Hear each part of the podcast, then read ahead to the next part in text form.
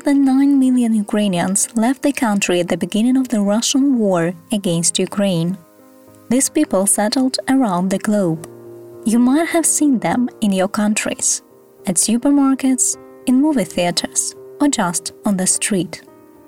They're no different than everybody else, except all of them carry the pain of war and homesickness in their hearts. My name is Catherine Litvinchova, and you're listening to UA, the Day That We Survived podcast. The war Russia started against Ukraine is affecting the whole world. Food blockade, price increase, and energy blackmail are just some of the damage caused by the Russian Federation. We tell the stories of real people who amaze with their resilience, despite all the difficulties around. You can support our efforts as an independent media and podcast platform on Patreon via the link in the description. Today, we will share the stories of three Ukrainians who left the country after the 24th of February, found jobs abroad, and enrolled their kids in schools or daycare. But they still dream of coming home. The first story is from Halina Krychkovska, a mother of three. Now she lives in France. I'm Galia Krychkovska. I'm 43. I have three children currently. They are 6, 7, 11. I'm married. I temporarily live in a small town of Charmes in France, 120 kilometers from the German border. Before the war, for the first time in my life, everything was perfect. My work had a great schedule that didn't take me away from my family, where I was heard and respected and most importantly, I had the authority to bring about change and experiment. I worked as a daytime broadcast producer on the Kiev Municipal Channel. In 2022, another dream of mine came true. I returned to the radio broadcasting. Radio Kiev launched a program about children without children. I knew there would be a war. I was well aware of this because of that I quarreled with some members of my family. I had a plan B, which I greatly shared with my colleagues. Therefore, it is not surprising that the majority of mothers from our channel took their children out on the first day. Now, about my plan, I followed, we all followed that was happening at the borders. We recorded uh, the incitement in the Russian mass media. We could feel the change in the rhetoric from the other side. We included dozens of experts in the television broadcast. I saw my mission to give specific practical advice from hosts with similar international experience. We packed emergency suitcases, explained how to find shelter and how quickly to move here. We turned on Poland and asked if the border would be opened for women and children. In Israel, there was a question about what might happen to the child, what the children should be informed about. On the radio with psychologists, I talked about children's tantrum, preparation for evacuation, how much it is possible and necessary to talk with children of different ages about the war, its consequences and causes. On New Year's Eve 2022, I called my best friend in Chicago and asked her to host my children as soon as this uh, war as the war started. I have an American visa. My children do not. Ola and her husband Mike made invitations for the children in one day. Jumping ahead, I will say that I felt my own plan. The embassy in Kiev closed after the visa process began, but before it was completed.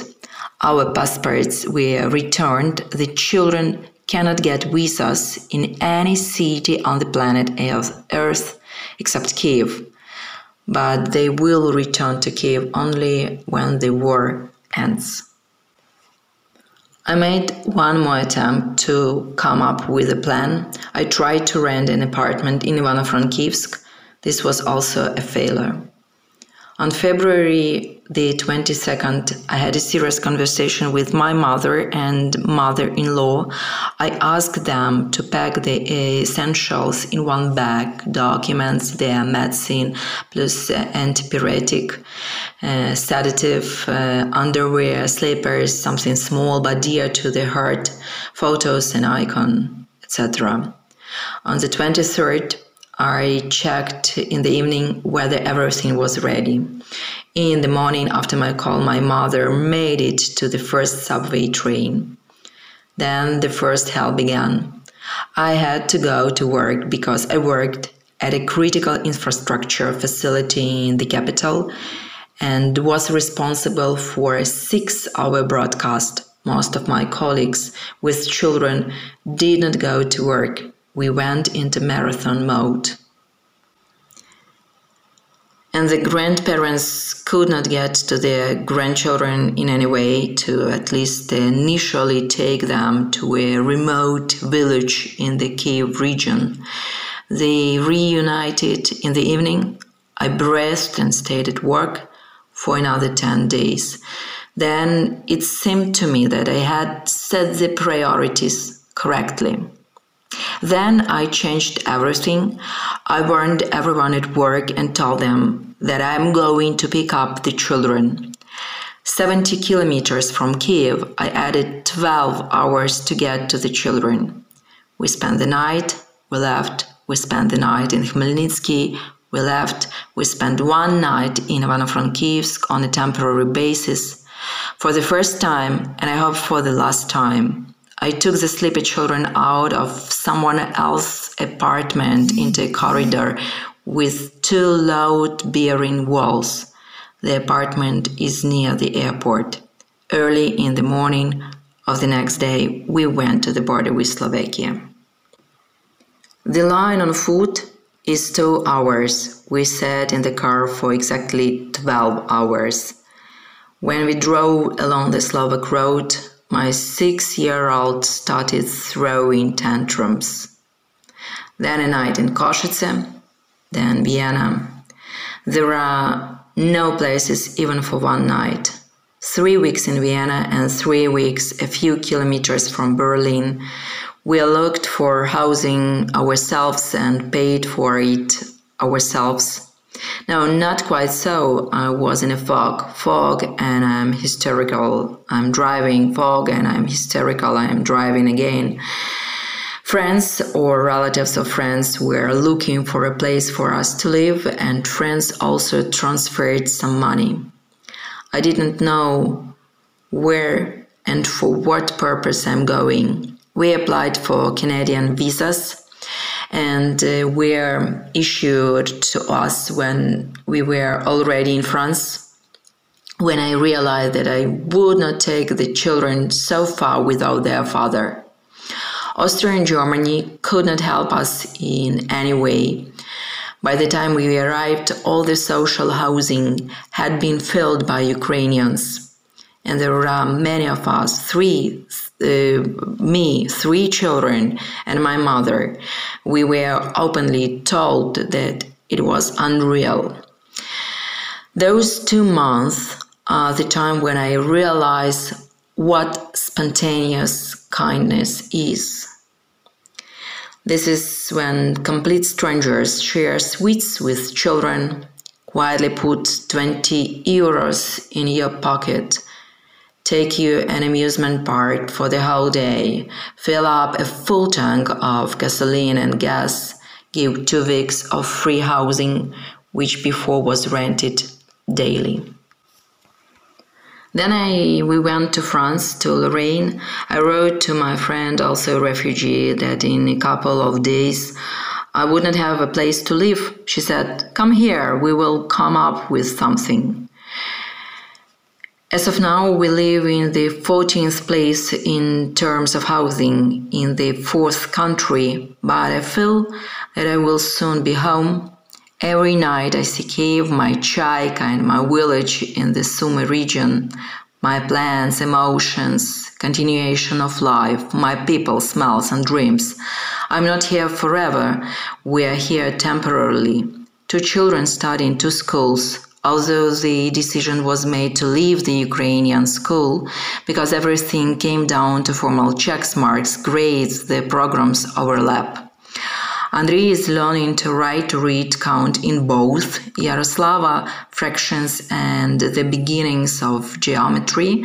World history is taught here together with geography. They are taught about Charles the Great and the formation of European nations and how to overcome demographical peaks in modern China, India, and Congo.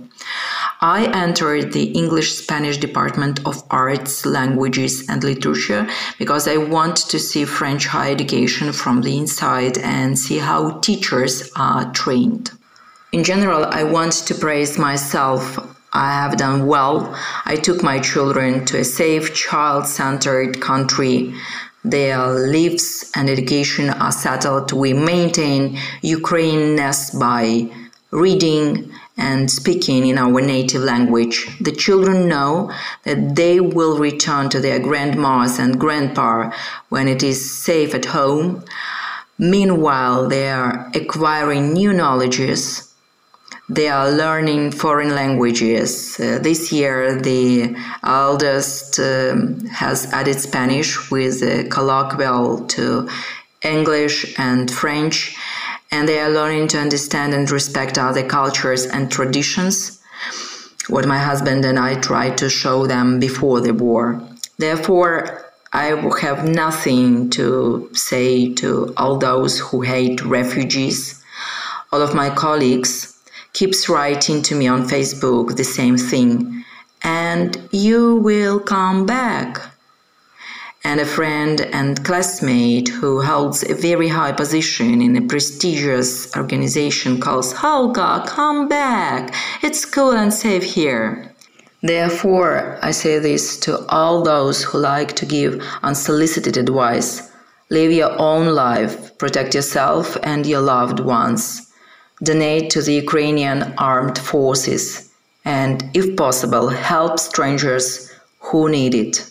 Be faithful. Glory to Ukraine. The following story is from Artem Zakharchenko, who also has three children.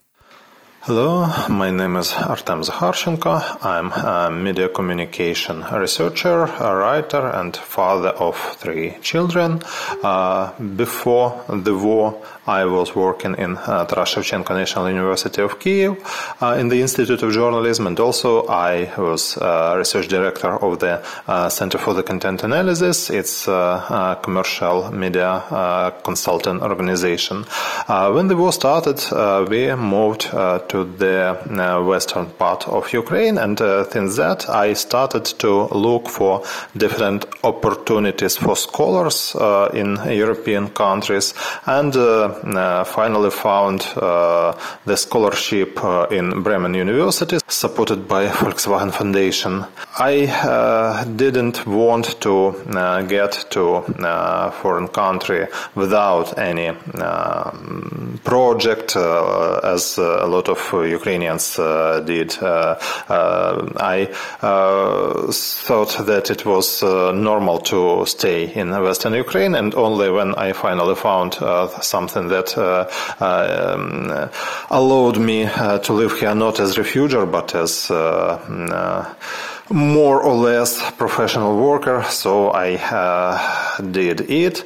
Uh, of course, it was important to get children uh, out from the war, uh, so. Uh, uh, that was a good opportunity and uh, also very important thing for me that uh, since February 24th we with several colleagues launched our project volunteering project CAT-UA, Communication Analysis Team Ukraine, uh, we help our military and civil authorities to uh, understand better uh, information war and uh, communication about war in social media. So it was started like a volunteering project, and uh, uh now it is a big uh, NGO that provides this analysis. And uh, my project in the University of Bremen is also connected to this research that our NGO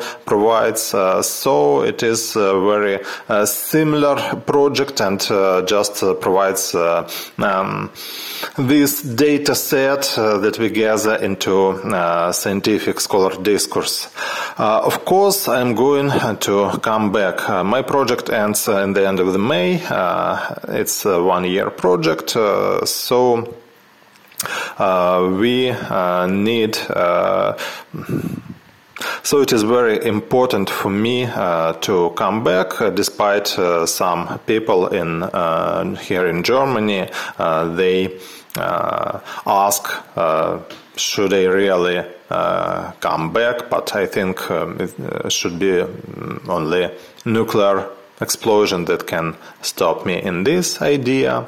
Bremen, yeah, it's a very calm, um, very silent city. Uh, I think after all this uh, uh situation in Ukraine that uh, my family uh, seen, it's a good idea to come to a small city, not to a city like New York, but to feel better in, after this situation. The last story is from Olha Apenko, who currently lives and works in France. Uh, my name is Olga, and I'm Ukrainian uh, museum curator and researcher. Um, I'm, prof- I'm, I'm, professional at the art history, but at the moment of this full-scale invasion, um, I was um, at my maternity leave because my child is now two years and seven months old.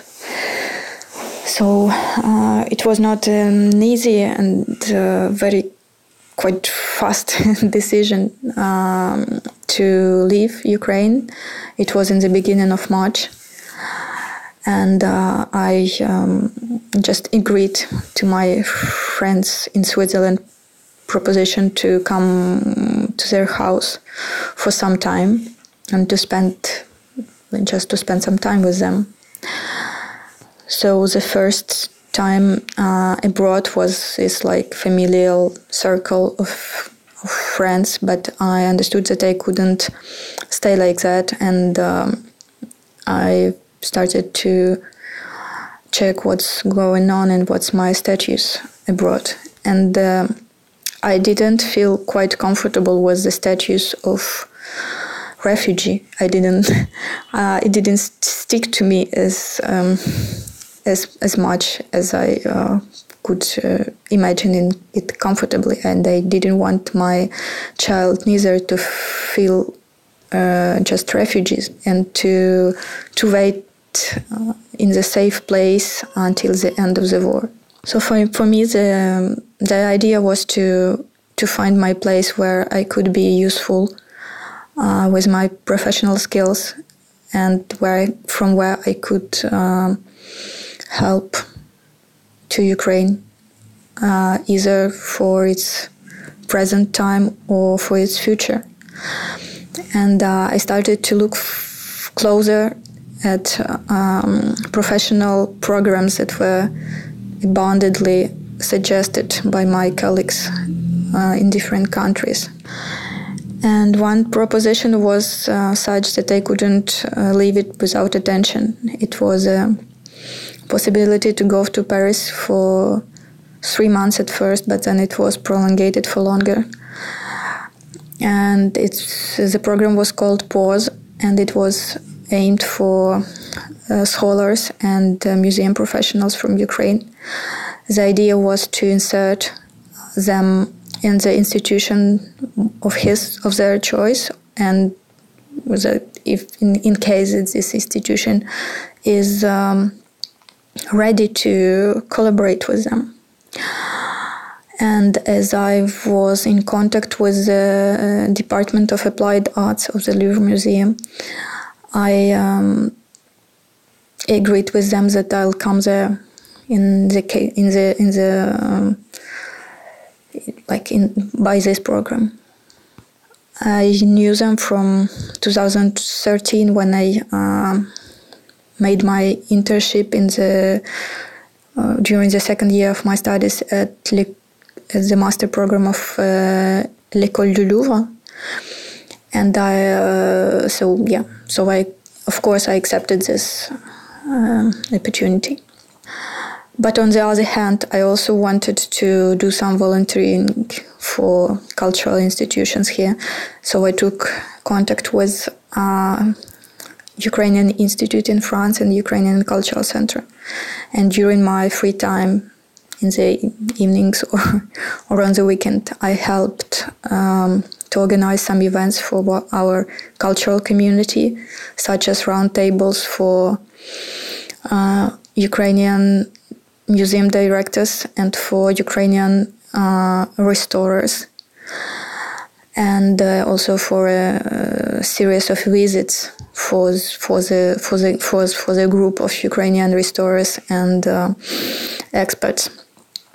We also organized a gift of um, of the big series of um, books about Ukrainian art and Ukrainian museums and we made this gift to one of the biggest world libraries of art history.